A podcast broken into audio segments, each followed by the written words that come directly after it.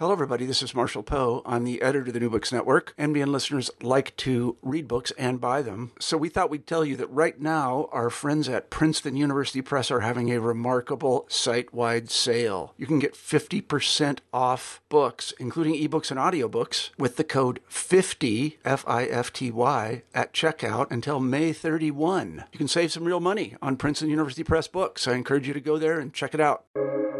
Welcome to the New Books Network. Hello, everyone. Welcome back to New Books in Sociology with books on aging in the life course on the New Books Network. Today I have with me Paul Howe, professor of political science at the University of New Brunswick, whose new book, Teen Spirit How Adolescents Transformed the Adult World, just came out from Cornell University Press. Hi, Paul.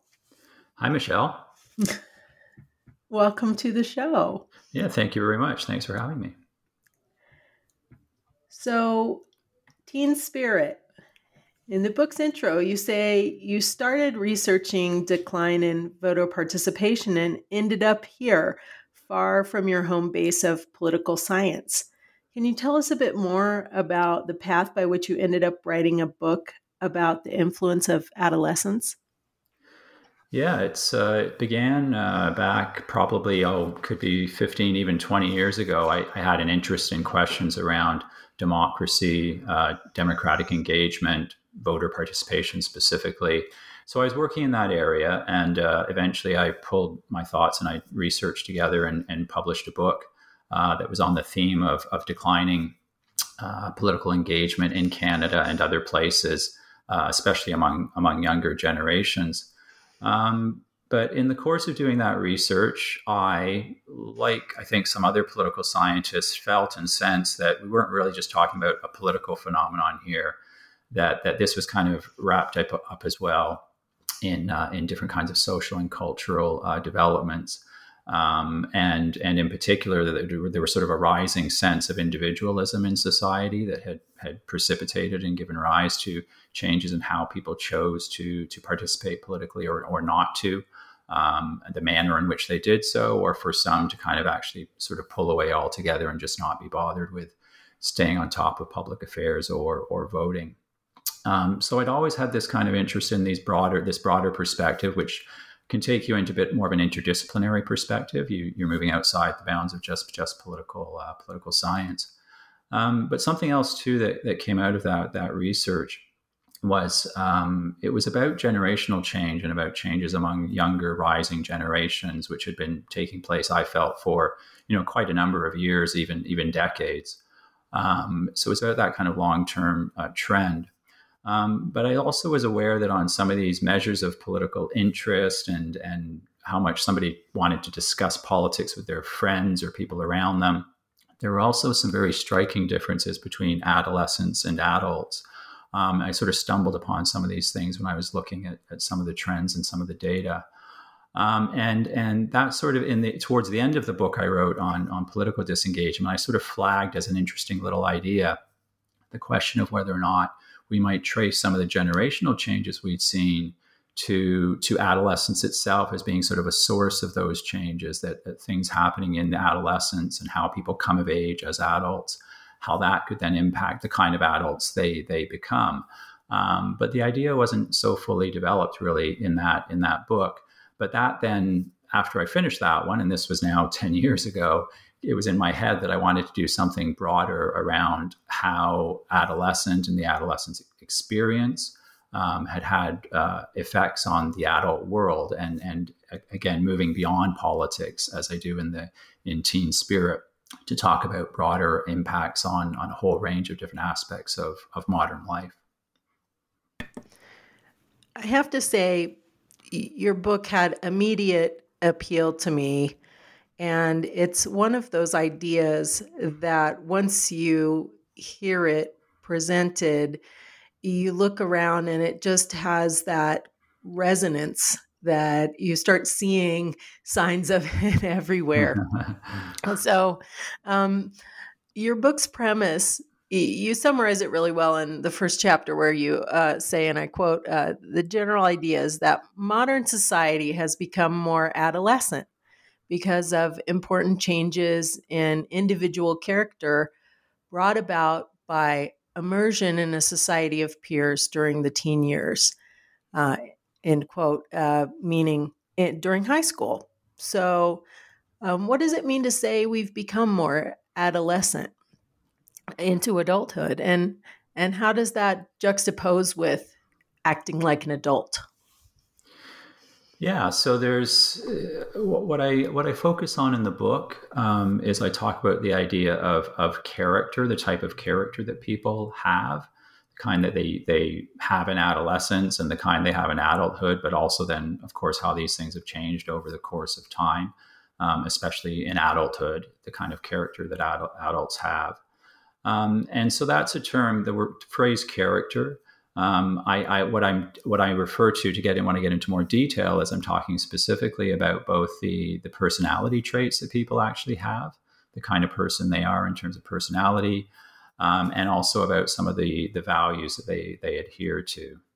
Um, and on the personality side of things, what I uh, what I focus on is a, a typology that's been used by per, uh, psychologists who have studied psycho- personality for many years and they've developed, you know, said, how can we sort of categorize or talk about personality? Uh, they came up with something they call the Big Five typology, which is the idea there are sort of five broad categories or important dimensions of personality when we want to understand, you know, what an individual is like or what different groups are like. Um, and so a couple of these that I suggest are um, have an adolescent quality to them are in the area of conscientiousness, being a conscientious individual, someone who's kind of disciplined, likes to follow the rules, likes to persevere at things.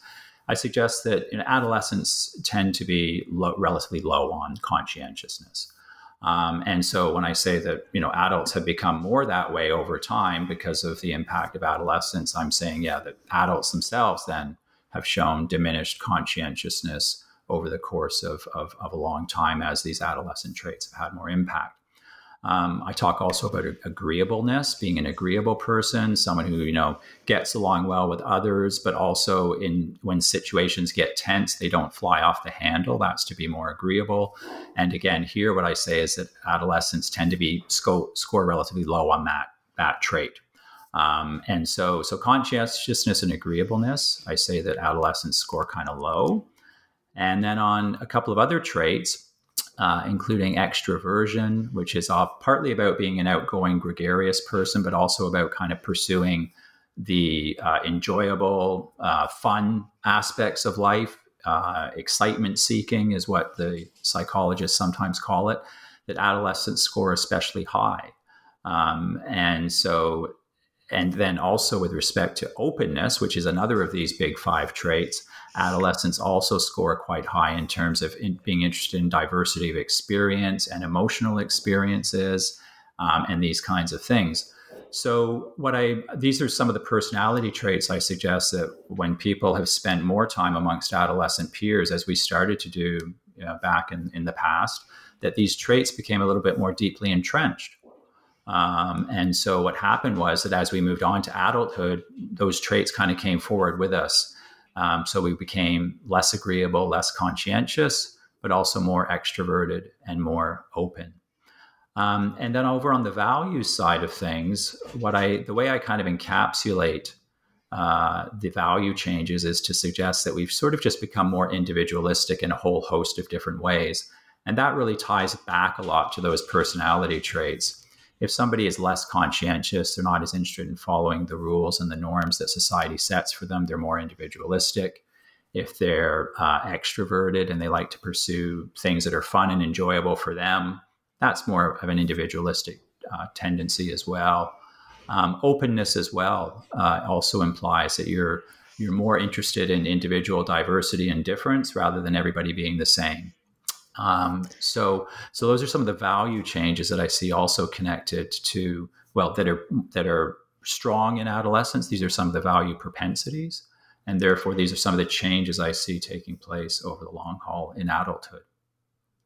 So there's there's it sounds like there are two trends. Um, I'm not a psychologist, but I did look up the big five personality traits, and as I was reading about them in your book, and it sounded like they tend to be stable for individuals over time. But it sounds like you're saying, uh, you know, whatever your level on those is in your teen years, uh, it tends to be higher on um, extroversion and openness and lower on conscientiousness during that period of time before you reach adulthood. But then there's a second trend that's more global that's we're moving as a society to value some of those things more and um, emphasize them more. Is yeah, that, that, that right? captures it, it, it well. Um, it is there is this idea, yeah, that definitely there's a, a, a, pattern that takes place over the course of an individual's life, um, which where they do move from being, you know, um, a less conscientious teen, for example, to being a more conscientious adult, and that that's driven by changes in our life circumstances, you know, general maturity, biological sort of change. So that's part of what has always happened and will, will always happen in the future. But as you say, overlaid on top of that, I'm suggesting that, yeah, but at the same time, people tended, because of this new adolescent experience that we had, where we're surrounded by peers and the, the, these traits are becoming more deeply embedded, to be to be to become especially even less conscientious, say, than than uh, than we would have been historically as as adolescents. And therefore those tendencies then have kind of we carried them forward to adulthood to some degree even as we kind of you know experience some of the traditional changes associated with becoming a more mature mature adult yeah i thought that part of your book was really interesting that idea that um, moving transitioning from teen years to adulthood and taking on adult values and responsibilities and character uh, wasn't a given. And um, you you also uh, remind us that high school is a modern phenomenon. It's 20th century, and um, you you talk a little bit about the history of high school. Um, why why did you choose to include that uh, detail about the history of high school? Why is it important to your argument? Well, yeah, it is. In many ways, it's, it's sort of at the heart of the argument um, because you know the the creation of high school, and in particular the idea that that everybody would go to high school, um, was was what sort of created this the, the, modern experience of adolescence. It's it's at that point that young people through their teenage years start to spend a lot more time connected to and surrounded by teenage peers. Um, and so, and then that has these, as I'm suggesting, these kind of very important social effects on the kind of people that we that we become. Um, and and of course, but it, of course, it wasn't always the case that people went to high school. Of course, a long time ago, people didn't go to school at all, and then primary school became uh, more much more common, and people would go to school and finish at ages, say, perhaps twelve or or so, and then they'd be out in the working world or working on the farm or whatever it might be. Um, but around the start of the 20th century, um, and especially in the United States, which was kind of the pioneer in this uh, as part of the the progressive movement that uh, at that time, which was aiming at all sorts of social and political and economic change to try to improve American society.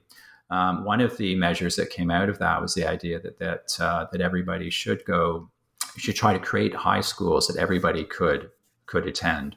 Um, and so when you look at the some of the numbers, you find that uh, around the year 1910, you had uh, I think it's something like about 15% of American teenagers, say between the ages of about 14 and 17, uh, were were in high school. But this this rapidly progresses over the next two or three decades. Um, so by the time you get to 1940, you've got a little over 70% of American teenagers are, are in high school. Um, so, yeah, so this is. Pre- in, sorry, I'm go sorry. ahead. No, you go ahead.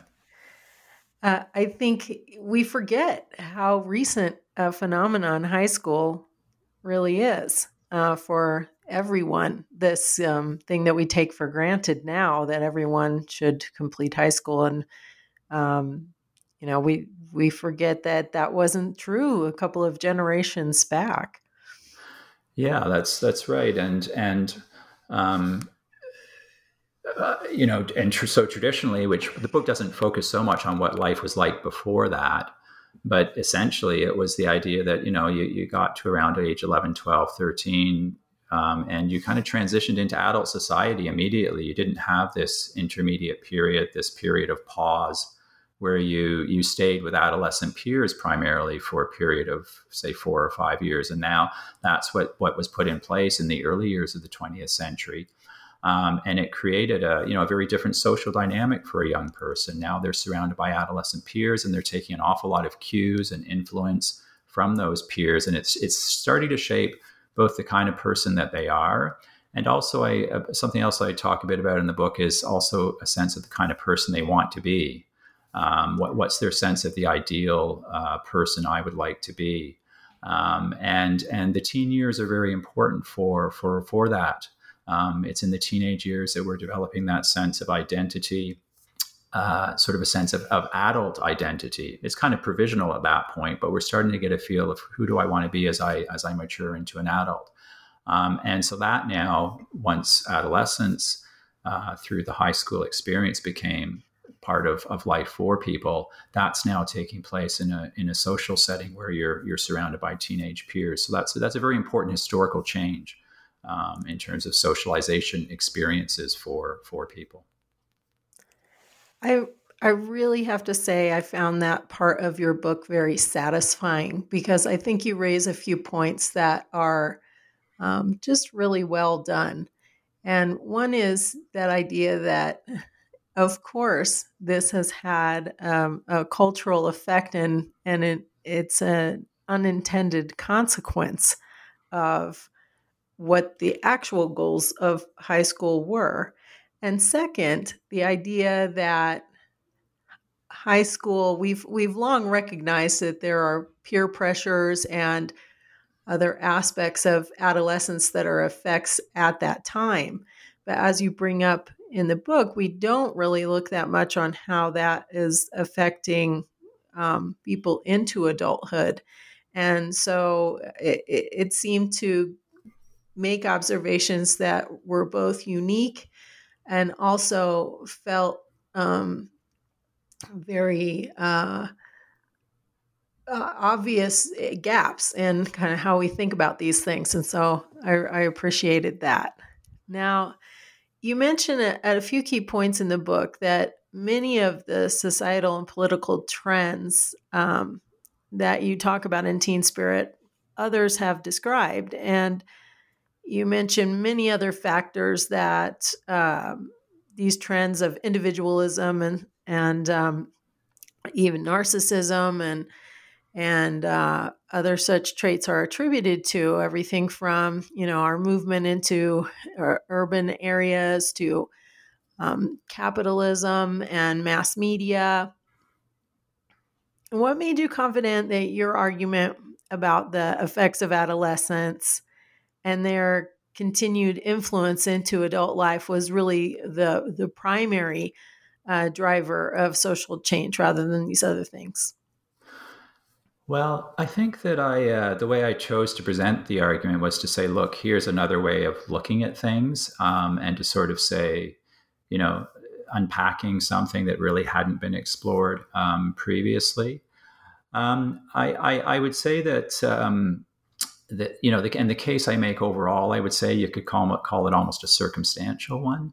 Um, there's no sort of smoking gun to be able to, to say, look above and beyond these these other kinds of factors that people have looked at it's it's adolescence that's really the key driving force so i wouldn't i wouldn't push it it, it quite that strongly um, but i would say that um, you know i hope that the circumstantial case that i build is is is persuasive and, and so that people would read it and think well yeah this this probably is a, a pretty important factor in terms of understanding how uh, society has evolved over the last uh, over the last century, really, um, and explaining sort of the kind of people we are today and the kind of society that we that we have. Um, but but I would still I would you know I certainly acknowledge that there's there's other things that have have you know had impact over time. Um, I wouldn't want to present just kind of a, a mono mono causal uh, argument. Um, but I would raise the question with some of them that we can ask whether or not they're actually things that are driving social change or whether they're more reflections of social change. So if you look, for example, at the nature of, of modern day, the modern day economy and the big emphasis on consumerism, um, which some some will say on the one hand, well, that's kind of we've been we've been conditioned by by advertising and and so forth to to want certain things and to be people who like to consume a lot and sometimes c- consume too much and that can create problems in our own personal lives and, and so forth. Um, but but I would say on the other hand, but or is, is is the way we act as consumers in a way that's maybe not fully adult-like, to use my language, and maybe more the way an adolescent might in a more impulsive sort of manner in terms of our purchases. Um, is, is, is, is what we see as it more reflection then of, of social and cultural change that's been driven by, by other things. I mean, these are, of course, these are always going to be incredibly complex questions around cause and effect, and you know, what's what's a symptom and what's a, an actual driving force behind things. Um, so, so I kind of, you know, I kind of put my book out there as, as, as certainly, I think, a different perspective on things. And as I say, I hope that it stands up well alongside some of the other, you know, main theories and ideas about what's been driving social change over over the long haul.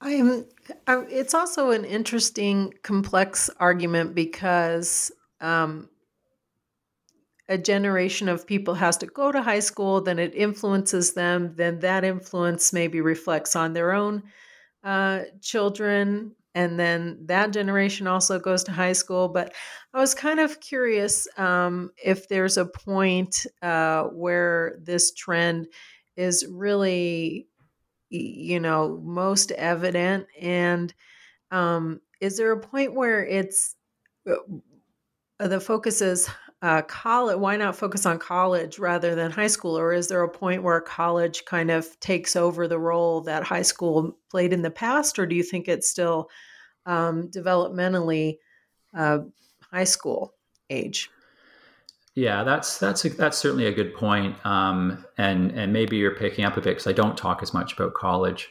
Maybe picking up a bit on something that I'll I'll put in the second edition of uh, of teens teen spirit.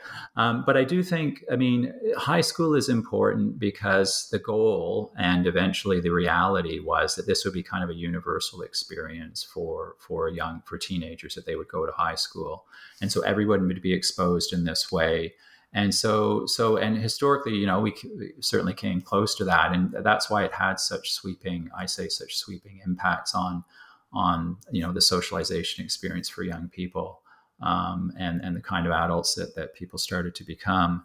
Um, I, I, do think you could you could obviously for a lot of years you, college remained a you know something that was more for a relatively small and uh, elite group of in society um, so it wasn't having nearly the same wide impact. But I think one could certainly make the argument that for those who did have that experience, who had gone through high school and, and then into college, that one that the same kind of phenomenon would continue to occur. That the kind of qualities and, and traits that they expressed as young adults would sort of become more deeply entrenched in a way in those young adults. And then they might again sort of carry that forward with them. Um, but it becomes a more, it has to become a more nuanced and qualified kind of argument because, as I say, it's just not impacting as many people. And also, you know, in college now you are a little bit older, so you're maybe the, the qualities and traits are not quite so sharply defined uh, as they are, you know, for teenagers who clearly are, you know, very different from adults. So, so I think there's a number of reasons why it kind of makes sense to talk primarily about the high school experience, but I think one can certainly tack on some additional, you know, reinforcing effects that would have come out of the college experience for for young people. And of course, over time, more and more young people do go to college, and uh, and there might be certainly be room to talk about the 1960s as being a time when it almost a lot of this stuff maybe jumps up into the college level as well because we have such a, a strong youth generation in a sense which has a certain sense of identity and, and youthful qualities are kind of flourishing like crazy in the 1960s um, through all the various kind of movements and so forth of those of that decade. Yeah, it definitely prolongs the exposure to peers over a longer period of time, which seems like it could um, support that argument that that's very developmentally important to people deciding who they are and who they want to be as an adult and establishing those peer groups that um, you're going to be trying to impress for the rest of your life, maybe, or um, you know, in reference to. Um, yeah, I mean, I think you put it well. So those are that's certainly a good additional observation. That, uh, as I say, so maybe for a second edition. yeah, absolutely. So, uh, tell me how, a little bit about how you wrote this book. How, how did you pursue this idea, and what was your approach to your research? Um, well, it was a little bit unorthodox. I mean, as as listeners may have already gathered, I mean, this book is covering quite a bit of territory, and um, as I say, I started off in the territory of political science, but I found myself working in uh, trying to learn more about different aspects of, of psychology and also uh, sociology. Um, and so, what I found to be helpful for me was when there were certain big ideas I wanted to kind of know more about. Um, and and I found that some of the the work that um, scholars have sometimes written to kind of popularize their work, so they've written a book that's meant for a wider audience. I found these to be kind of a very good entry point for me to start to get a sense of what the thinking is in a certain area. Um, and then from there to kind of dive down a bit more into the scientific articles uh, that they that they themselves or others in their area had had published. Um, so, for example, I, I, mentioned near the start, um, I said that you know when I was doing my work on on democratic disengagement, and I was thinking about that as reflecting uh, a culture that had become more individualistic over time. Um, I, I, came across the work of, of Jean Jean Twenge, who's a, a social psychologist, and she had written a couple of popular books. Uh, one was called Generation Me, um, and then a second one she followed up with was called um, um, actually it's escaping me. It's it's with nar- the narcissism epidemic. That's what it was called. Um, in any event, it was in those books that she outlined uh, she in the, this idea that that both individualism and even at extremes narcissism has become more prevalent among in society and in younger generations in particular. But she linked that uh, in her scientific work, especially to to changing personality traits in the population. So she talked about big five personality traits in her work, like conscientiousness and and extroversion and these sorts of things. So for me, that was kind of a, a light going off. Uh, uh, you know, this idea that you could connect what we sometimes think of as cultural or social change to actual what's happening at the level of personality. Um, and so from there, then, as I say, I explored more into the, the scientific uh, literature. Um, another book that was was kind of helpful for me um, was was one by uh, Judith Harris. It's called the Nurture Assumption, and it just summarized um, some of the thinking around, in the field of psychology around the socialization process and how personality takes shape, um, and in particular the, the relative importance of parents versus peers. And and it, so it's really helpful for me. And sort of, you know, again, another light went off, and uh, and from there I kind of dived deeper into the the relevant uh, scientific literature. So that was kind of a method that ended up playing out in a, a number of places. And then, as you as you know in the book, there's also some some of my own kind of analysis trying to capture uh, various social and cultural trends over time, over the long haul, trying to trace generational change. So for that, that was kind of a whole other method of analysis using, you know, some of the things I might do in political science, using certain um, databases on on social and cultural uh, values that people have, and looking at how those have have changed over the course of time. Yeah, so let's let's talk a little bit about that. So in the you you you you lay the groundwork for your argument in the first part of the book, but then you spend the second half of the book really talking about how does this affect society? What are the outcomes that have resulted from this cultural shift and this effect of adolescence um, spreading into uh, adult territory? So let's talk about some of the outcomes you describe in your book. You uh, let's start. You, you don't see it as all positive or negative, but let's start with some of the downsides. What are some of the problems that have resulted from this from your point of view? So uh, yeah, that's where I kind of st- start off when I'm talking about what's the impact, and and so one of the things I do talk about is just the general sense that people have just become basically more disinhibited. Um, would be a way of maybe summarizing it. I, I, talk about people being more brash and bold as they as they go about their lives, as they interact with others, um, and so that then we see reflected, I think, in the fact that people will observe that uh, there's been a, a, an increase in incivility in terms of just everyday personal interactions. You know, things as simple as as, as tailgating, um, or you know that, those kinds of, of, very everyday occurrences. Um, but then I also do describe the way we might see this as maybe a pattern of a bit of a broader connection to antisocial attitudes and, and behaviors. Um, and so I do trace some of those in terms of the attitudes people express with respect to um, um, adhering to social norms and, and, rules, such as, you know, is it okay to lie in your own self interest, is it or not?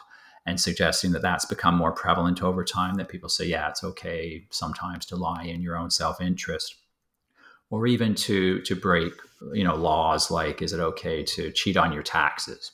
Um, or or bribed someone in the course of someone doing their their duties. So all of these things have shown sort of more um, uh, a rise over time in the number who think these kinds of things are you know they're they're acceptable sometimes. Um, and and so I describe that that as a bit of a rise in antisocial attitudes and and behavior. Um, another area I, I get into has to do with the idea of people being more impulsive in in terms of their their lives. Um, again, connected to the idea of disinhibition. Um, and so they'll they'll you know they'll do things. I mean, I already, I already mentioned the example of consumer behavior that some you know it's more common that people they might you know basically spend more than they have um, and find themselves in trouble in debt um, and and so forth. Or and you know, also talked Sorry, about relate relations. You also talked about relationships and divorce rates and things like that. Um, yeah, as related.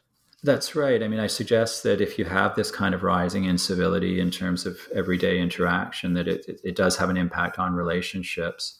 Um, I, and it, what I do in places, I cite um, other authors and their findings. So I, I mentioned, for example, something that's um, for social scientists kind of a well-known work of, of Robert Putnam um, in his his well-known book Bowling Alone. He talked about declining uh, social trust.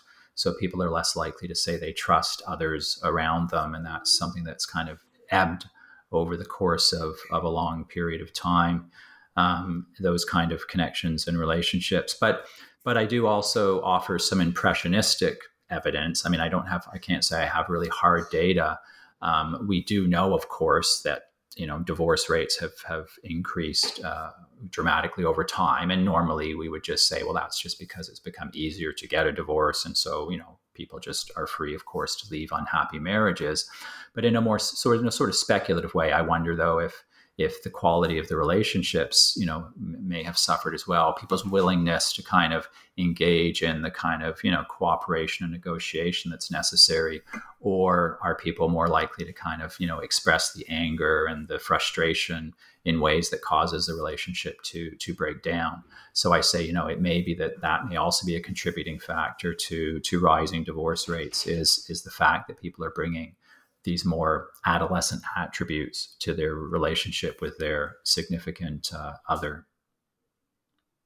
I, I really like how you explore all of these different ways that this big idea or concept might uh, give a different lens to think about many issues that are going on right now. And of course, none is more salient right now than things in your own uh, discipline in political science. I mean, the current political climate I wonder if you can talk a little bit about how this idea relates to the current uh, place we find ourselves in uh, politics. Yeah, I could probably. Uh, it is, you know, it's all obviously it's it's consuming all of us at the, moment, even up up here in Canada as well, as we wait to see what happens in uh, on November third. Um, but um, I guess a couple of points I would make there. Um, so one of the other elements, which I didn't really mention around the, the idea of our becoming a more adolescent uh, society, or more at, or more adolescent in our in our adult ways. Another has been this kind of great shift towards the idea of, of wanting to kind of be entertained and to enjoy and find enjoy the fun things in life, um, and that this has been kind of a a change that's taken place gradually as those adolescent attributes have become a more dominant feature of, of adulthood. Um, and so, on that note, I would then sort of extend that to say that this idea is that, that entertainment has actually become so dominant that it's it's sort of tended to infiltrate all aspects of our lives, not just when we're off having fun doing something that you know is clearly meant to be for entertainment, but even things like politics. That politics, the world of politics and entertainment, have become intertwined. Um, and we kind of look upon politics sometimes as a form of entertainment and and there are actual you know tangible connections between you know television shows that are more about um, you know sort of late night comedy shows that are primarily about entertainment. Yet that's where an awful lot of political news is presented and where some people an awful lot of people learn about what's happening in politics. So this kind of meshing of the entertainment and political worlds. Um, and so in terms of what's happening now i would say that you know donald trump's rise to become a, a viable candidate and then of course actually win the uh, 2016 presidential election. I think i can i would link it to that general trend in part um, that the fact that of course that he actually got uh, the, the, attention he did when he first announced his candidacy. You know he had come from the world he was coming from the world of celebrity. He'd been on reality tv and now next thing you know he's getting such huge attention um, because for that reason. And and the, and the fact that he was choosing to run and the kind of things he said had a kind of entertainment value, which mainstream media found it then appropriate to kind of cover. So he he immediately vaulted into a, a leading position, um, and I think we can blame that some of that happening on the fact that our, our politics has become so, as I say, underwritten by by entertainment qualities and values. Um, but the other the other big piece I think for me would be when I, I talked about the idea of of incivility and antisocial attitudes and behavior, and and of course you know obviously Donald Trump I'd say embodies a lot of these these qualities um, in terms of his personal way of being, um, not just his politics. Um, you know that he's he's he's kind of he's a bully. Um, the, the names he labels he attached to his political enemies were kind of very derogatory obviously, sure. and he, he encouraged um, you know violence at his political rallies, or he encourages tacitly encourages violence amongst um, um, supporters out there in the country at, at various junctures in his presidency. Um, and that kind of then carries, obviously, I think, as well into his his disregard for norms, for social norms. Kind of, I think, carries into his disregard for political norms, for for legal norms. Um, you know that he he kind of is very transgressive individual and i think there's been kind of a uh, an appeal to followers that you know that they see that and and and frankly i guess the kind of people that he appeals to i would say maybe have more of some of those transgressive qualities themselves in terms of their attitudes and their values um, and and those again i would i would call things that have a more adolescent quality to them um, and i certainly wouldn't be the first to, to say trump you know, is not fully adult in the way he acts. I think I must have a list of 100 references where either a columnist or a book or what have you has said that Trump is kind of like a man child or he's more like an, a teenager. Or you may remember um, when there was a big demonstration in London against Trump's visit to the country, uh, they, yeah. they made a big baby Trump yeah. limp, limp, right? So that's kind of the image of of what Donald Trump Trump is. Um, so I would I would concur with all that, and I think yeah, my analysis kind of talks about the the background social and cultural change that that made it possible for for Donald Trump to become president of the United States.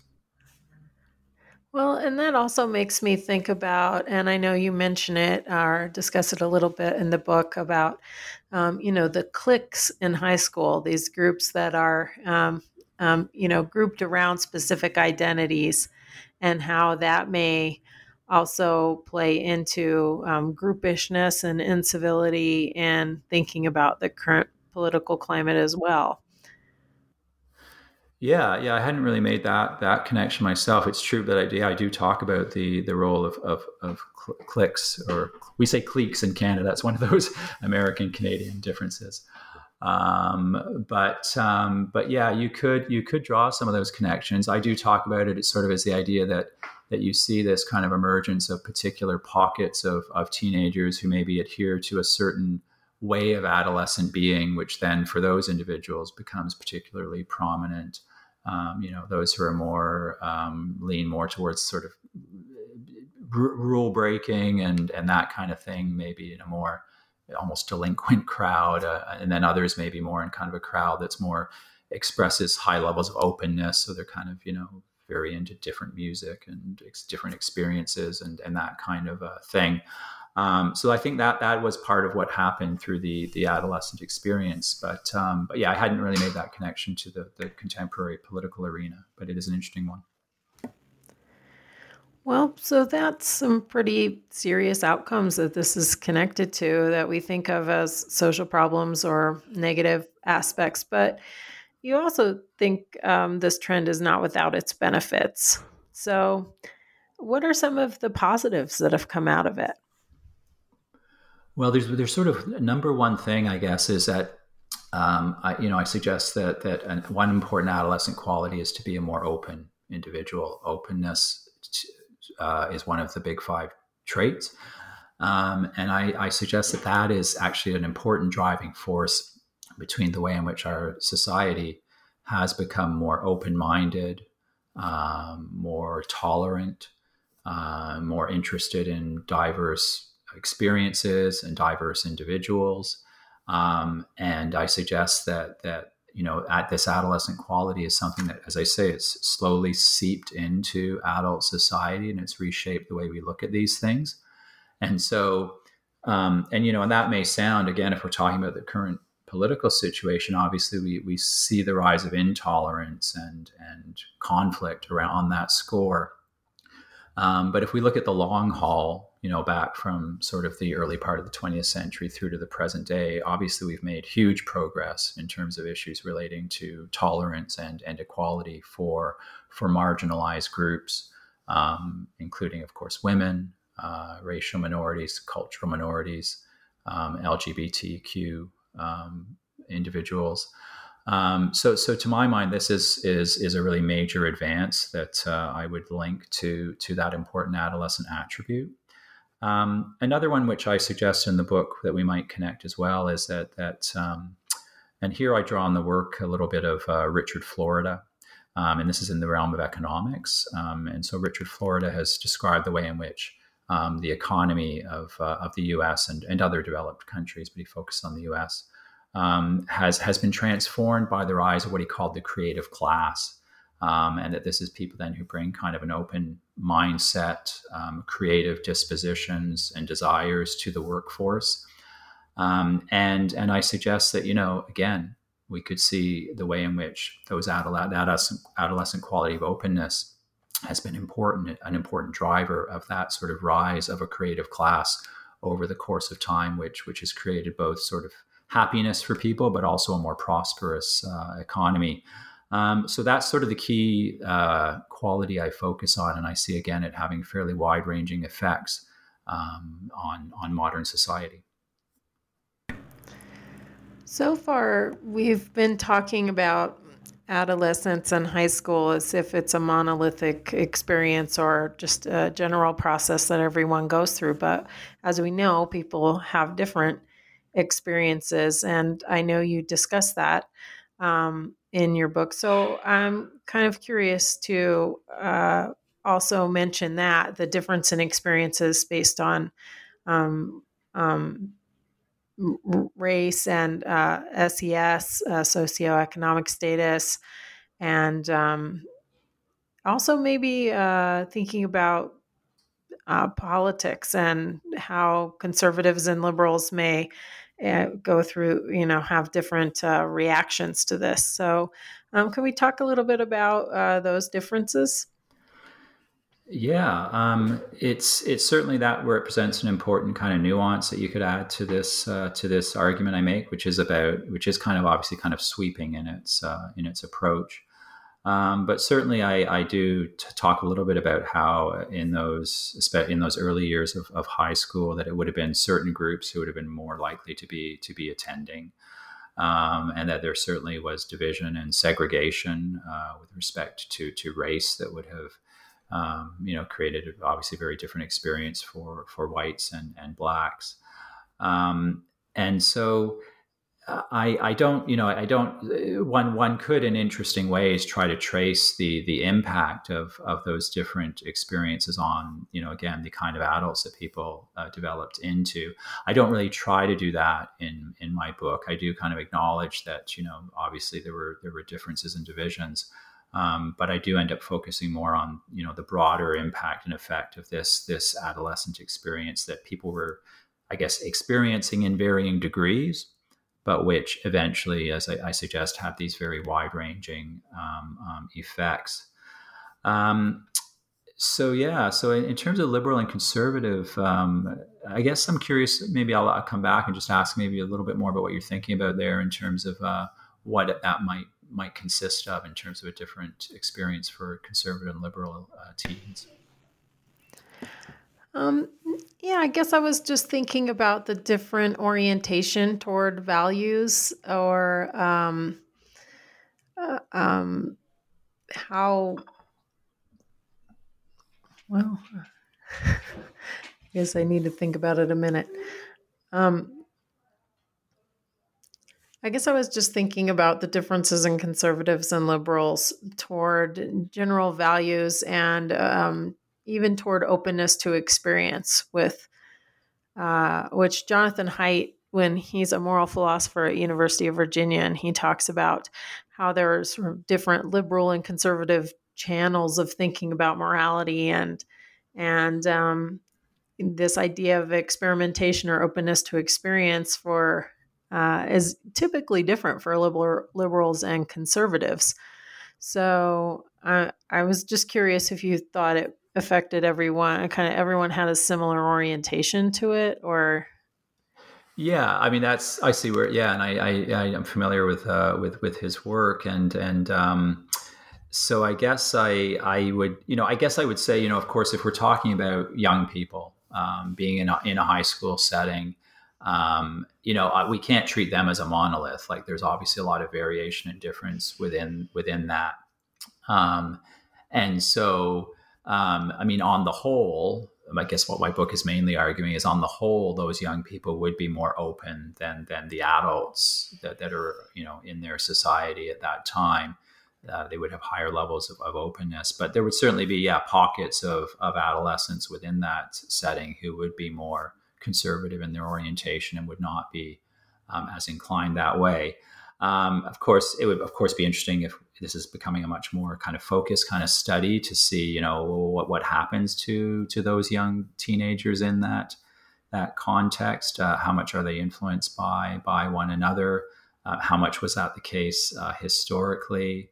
Um, today, in today's politically polarized world, is it the case that the you know there's much more clustering of adolescents around their actual basic values along these lines so that they don't actually really come into contact with others of the other view as as much um, so right. i can certainly see it's, it's, certainly an interesting question and um, how it might spin into other kinds of, uh, of research um, again around this idea of what are the differing socialization experiences people might have in, in, in different for different individuals and also across different time periods one theme that I noticed in the book that I thought was very interesting was parenting. So, um, you it, it seems to run throughout from overall influence of parents versus peers on adolescents to the effect of changes in parenting styles. I think you say around the 1970s and we see a change in parenting styles, um, in part based on the influences of those parents from uh, these same um, factors, uh, to the decision uh, today among the younger generations on uh, whether to have children. So I was curious why you focused on this particular theme throughout the book. Uh, well, I guess I guess since the book is in a sense what it is about, although I don't label it that way necessarily, is is about the idea of the socialization experiences, or maybe more broadly, just kind of the factors that affect who who we become, um, and and always obviously the, the way we're, we're socialized, that the people and groups that influence us. That's that's what we really need to to learn more about, um, and I guess the traditional view, I think, of of socialization in the in the very broadest terms was that we would tend to be influenced, obviously, by our larger society, by just kind of the prevailing norms and assumptions and beliefs would would you know filter down and affect people and, and socialize them. But in a more specific way, of course, our parents would have a very big impact as well. So they would, you know, impart uh, their values and beliefs and try to help us to, you know, to to uh, uh, be be the kind of adults that who will be happy and successful and contributing members of society. So so parenting looms large, I guess, in traditional views of of, of socialization. So one of the ideas that I present relatively early in the book is is an is the idea that challenges that that viewpoint. Um, and that that I mentioned earlier, the work of Judith Harris on the the nurture assumption, because what she mentions or points out in her book is that um, we've learned from studies over the last 20, 30 years that the impact of parents on their children, a very substantial amount of that, even with respect to kind of personality traits, the kind of people they become in terms of basic values and so forth, an awful lot of that is actually a genetic impact that these big five personality traits that about um, an awful lot of that about 50% i guess they would say is involves the inherited contribution from from parents um, so so what judith harris does i find it's a very intriguing thing she does then is to say okay it's true of course then that, that children do end up a lot like their parents and we've always taken that to be evidence of the fact that they're socialized by their parents to be like them. But she flips it around and says actually an awful lot of that is is simply the genetic impact of of through uh, through personality traits, um, and then and so that then is what helps me in developing the argument that this is partly why those adolescent peers are so important, and and because they are the individuals around us who are exerting the kind of environmental influence during the formative years of, of, of teenage or teenage years. So that so so in, at the start of the book, um, the parenting is kind of being brought up because it has to be addressed, but it's through through the as I say the work of these other other uh, scholars. Uh, it's kind of being pushed to the side a little bit. Um, but then later in the book, I do come come back to it, um, and I start to talk about some of the changes that that that have occurred. Um, and uh, it, or it, probably in about the last, um, we're talking about the last 40 years or so, uh, maybe 45, 50, sort of in, in the 1970s, 1980s. That, that and, and, the argument I make there is that okay, um, by this point, our society had become more adolescent in its perspective and outlook. Um, but one of this meant then that um, it started to be the case then that people started to be a little bit more skeptical sometimes about whether or not they actually wanted to be a, a parent.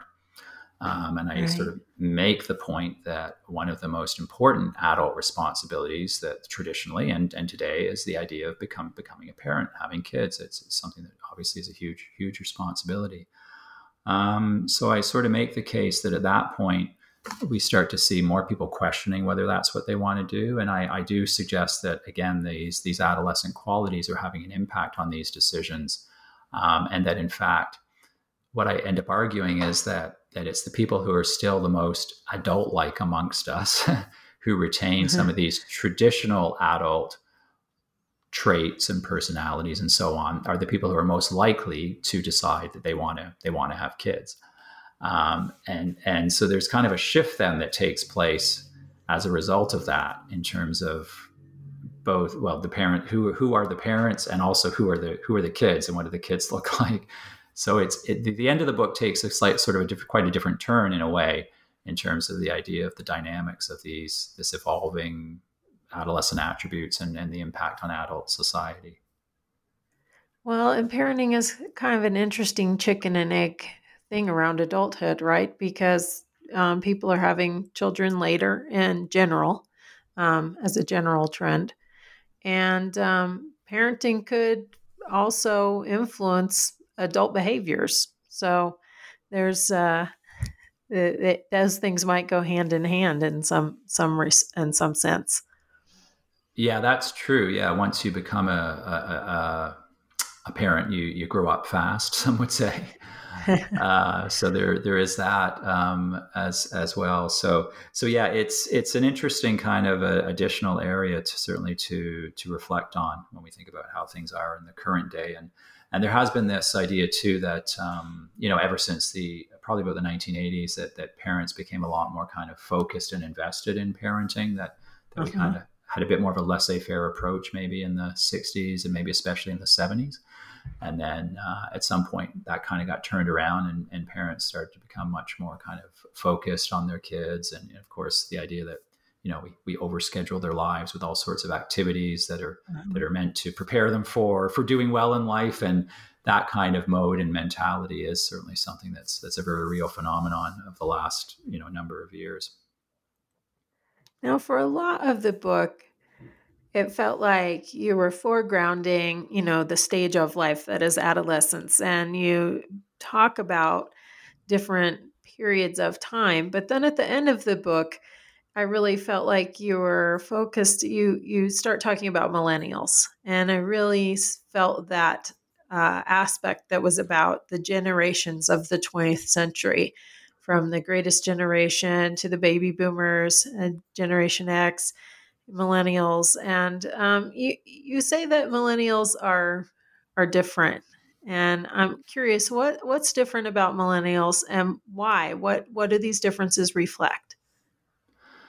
Yeah. Um, well, I guess uh, so. Here, my starting point, as I say, I often was drawing on sort of some popular works that were highlighting important social trends and, and different areas of knowledge. So here, I, I, I, you know I picked up on the works of Millennial Rising by uh, by Howe and Strauss, which was really the first book to, to, to pick up on the idea that the millennials were a, a, somewhat different generation from the the young people who had come before them, and, and they're writing this around the year 2000. So this is when the millennials are just hitting uh, about 18 years of age by their definition, um, becoming adults right at the turn of the millennium. Um, and and they basically argued that the millennials were you know were turning out to be quite you know upstanding and and in their their attitudes and their behaviors that they were they weren't as kind of Im- impulsive and uh, incautious um, as as young people had been in the past. And in fact, they were quite stalwart in their their attitudes, and and they even speculated whether they might become Amer- America's next great generation because of these kind of qualities they seem to uh, embody. Um, and so they cited, you know, a number of different trends that we, we had that had been seen over uh, the 1990s. Um, and so, for example, the fact that the crime rate um, among young people uh, in general, but among young people had dropped quite quite dramatically.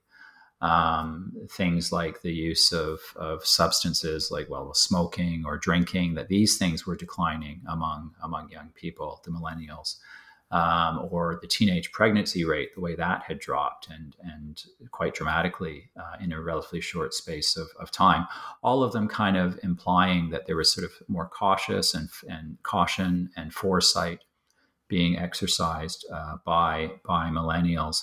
So, so I, I talk about that, and I, I mention a few other trends as well, um, or or I look at how they've continued since that time. Um, the fact that the high school dropout rate has has dropped a lot among obviously among young people, um, uh, and and these kinds of things. So, so then the question is, so, so I, I take the view then, I, I, kind of agree with Howe and Strauss, and there is a whole other perspective that people will complain and suggest that oh millennials were so um, narcissistic and wrapped up in themselves and so on and so forth. I kind of fall much more on the the Howe and Strauss point of view that the millennials are uh, different in these more positive uh, ways.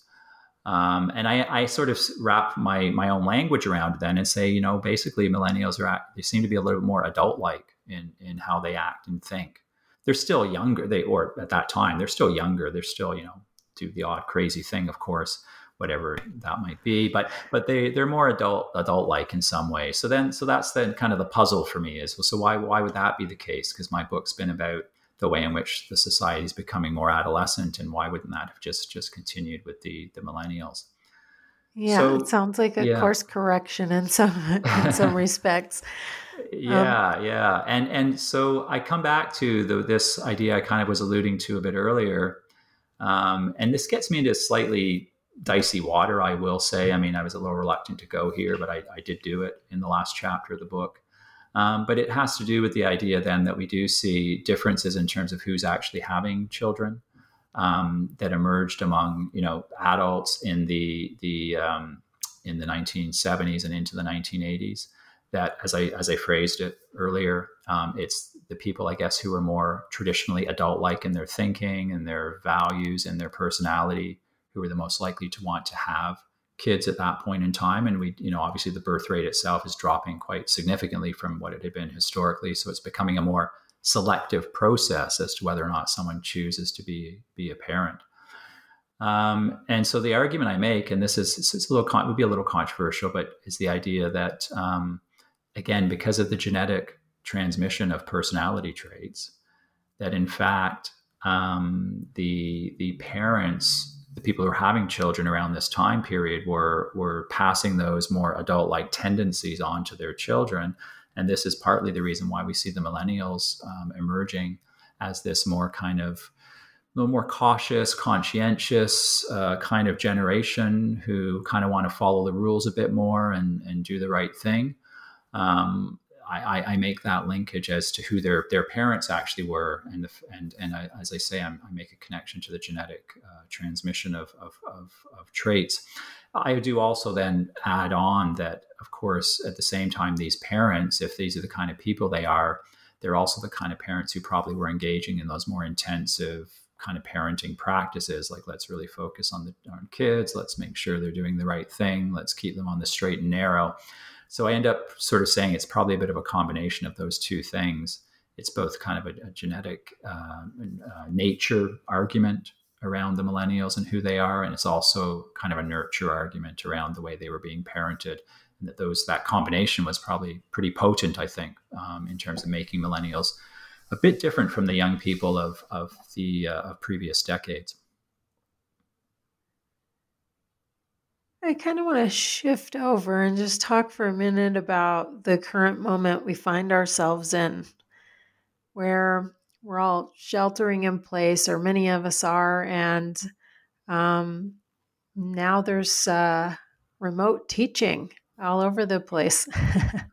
um, of course, you know, it's not everywhere, but uh, in many places, there's a generational experience happening right now in which um, we aren't gathering everybody in high schools together in the same way that we have been. And uh, even though it may, uh, I mean, we don't know yet how long this is going to carry on, but I'm kind of curious if you think that this um, moment might have an effect on the development of adolescent culture among those currently uh, in their teenage years.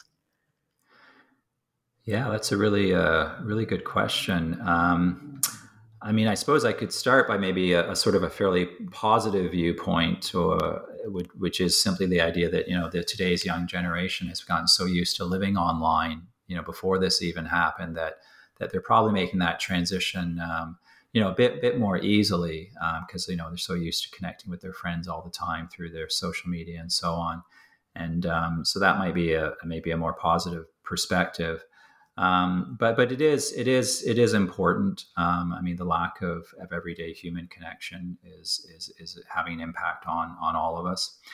Um, yeah, I guess it's it is of course one of these things really hard to predict where it might go or what the long term uh, effects uh, effects might be.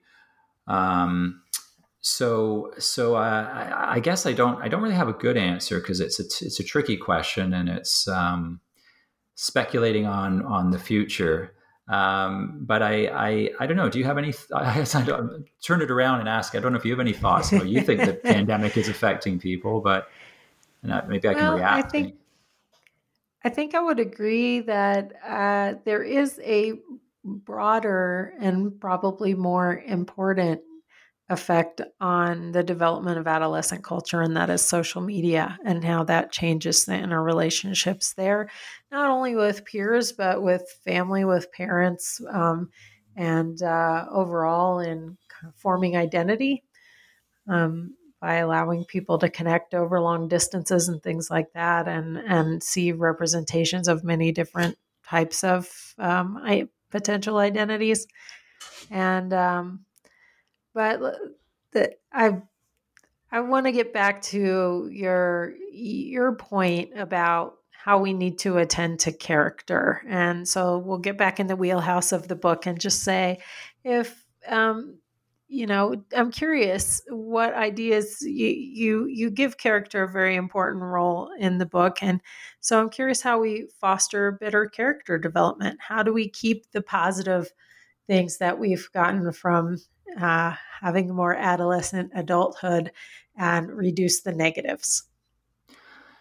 Yeah i think that um uh, this is again it's another body of, of literature. So for me i've i've done my best to kind of pick up on some of the key points which i think are, are there. Um, and it's something you know that could could be taken further. But certainly um, if we if we accept the idea that um, that people have there's been kind of a diminishment of of traits around conscientiousness and diligence and that sort of thing um, that, there's a, there's quite a literature that suggests that these these traits can be cultivated. They can be cultivated in in children and in, in adolescents through especially through through educational practices.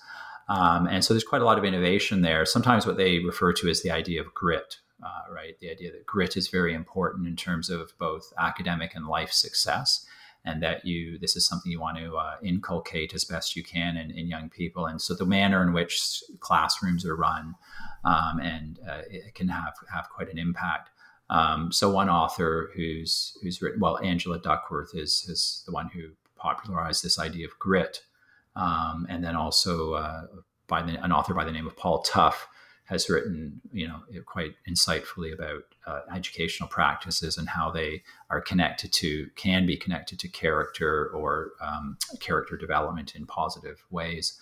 So, so they have a lot of interesting uh, ideas. Um, but the other piece, which um, is important. And uh, which back when we were talking about the millennials i didn't i don't think i really mentioned this as much but i think another feature of, of the nature of the millennial generation was that in addition to being more adult like by being more conscientious and careful and so on there was also kind of a bit of a shrinking of that openness quality that they didn't weren't quite as kind of as free and easy and and open-minded in some ways um, as as young people had been been previously. So that's something that's been a little bit lost and and so there i would say if we want to kind of retain and, and build that back up again around the way kids are brought up um, the idea that we do need to move away from such structured experiences for them when they, when they're young uh, that they you know there's there's certainly works that that highlight the benefit of just free play free time uh, for for kids, and also the freedom and autonomy to explore the world more on their own. So you know, letting them be in the park by themselves for for a while, uh, or exploring as they get a little older, exploring their town or city, you know, on their own or with friends. These kind of things, you know, this is hard for parents because uh, they're they're cautious and careful, and they're worried about all the scary stuff they think is out there.